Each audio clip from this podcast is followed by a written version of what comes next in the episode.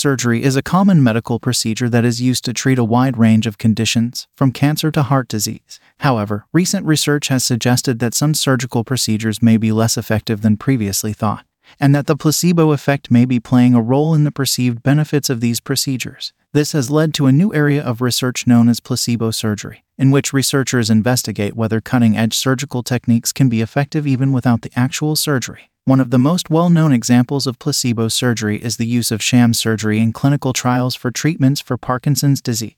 In these trials, some participants are randomly assigned to receive a surgical procedure that involves drilling a hole in the skull and placing an electrode in the brain, while others receive a sham procedure in which the skin is cut but no electrode is placed. The results of these trials have suggested that the benefits of the surgery may be due, at least in part, to the placebo effect rather than the actual surgery itself. Other studies have looked at placebo surgery for conditions such as knee osteoarthritis, where arthroscopic surgery is commonly used to remove damaged cartilage. In these studies, some participants are randomly assigned to receive the actual surgery, while others receive a sham procedure in which the incision is made but no cartilage is actually removed. The results of these studies have been mixed, with some suggesting that the benefits of the surgery are largely due to the placebo effect, while others have found that the surgery does provide some benefit, albeit less than previously thought. The use of placebo surgery raises important ethical and practical considerations. On the one hand, the use of placebo surgery may help to better understand the placebo effect and how it can be harnessed to promote healing.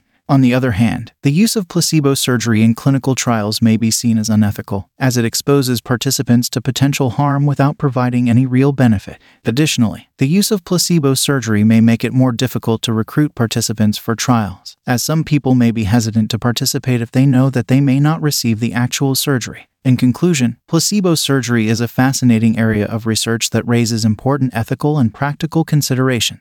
While the use of placebo surgery in clinical trials may be controversial, it is clear that the placebo effect can play a powerful role in promoting healing, even in the absence of actual surgery. By continuing to explore the potential benefits and limitations of placebo surgery, researchers may be able to develop new treatments that harness the power of the mind to promote healing and well being.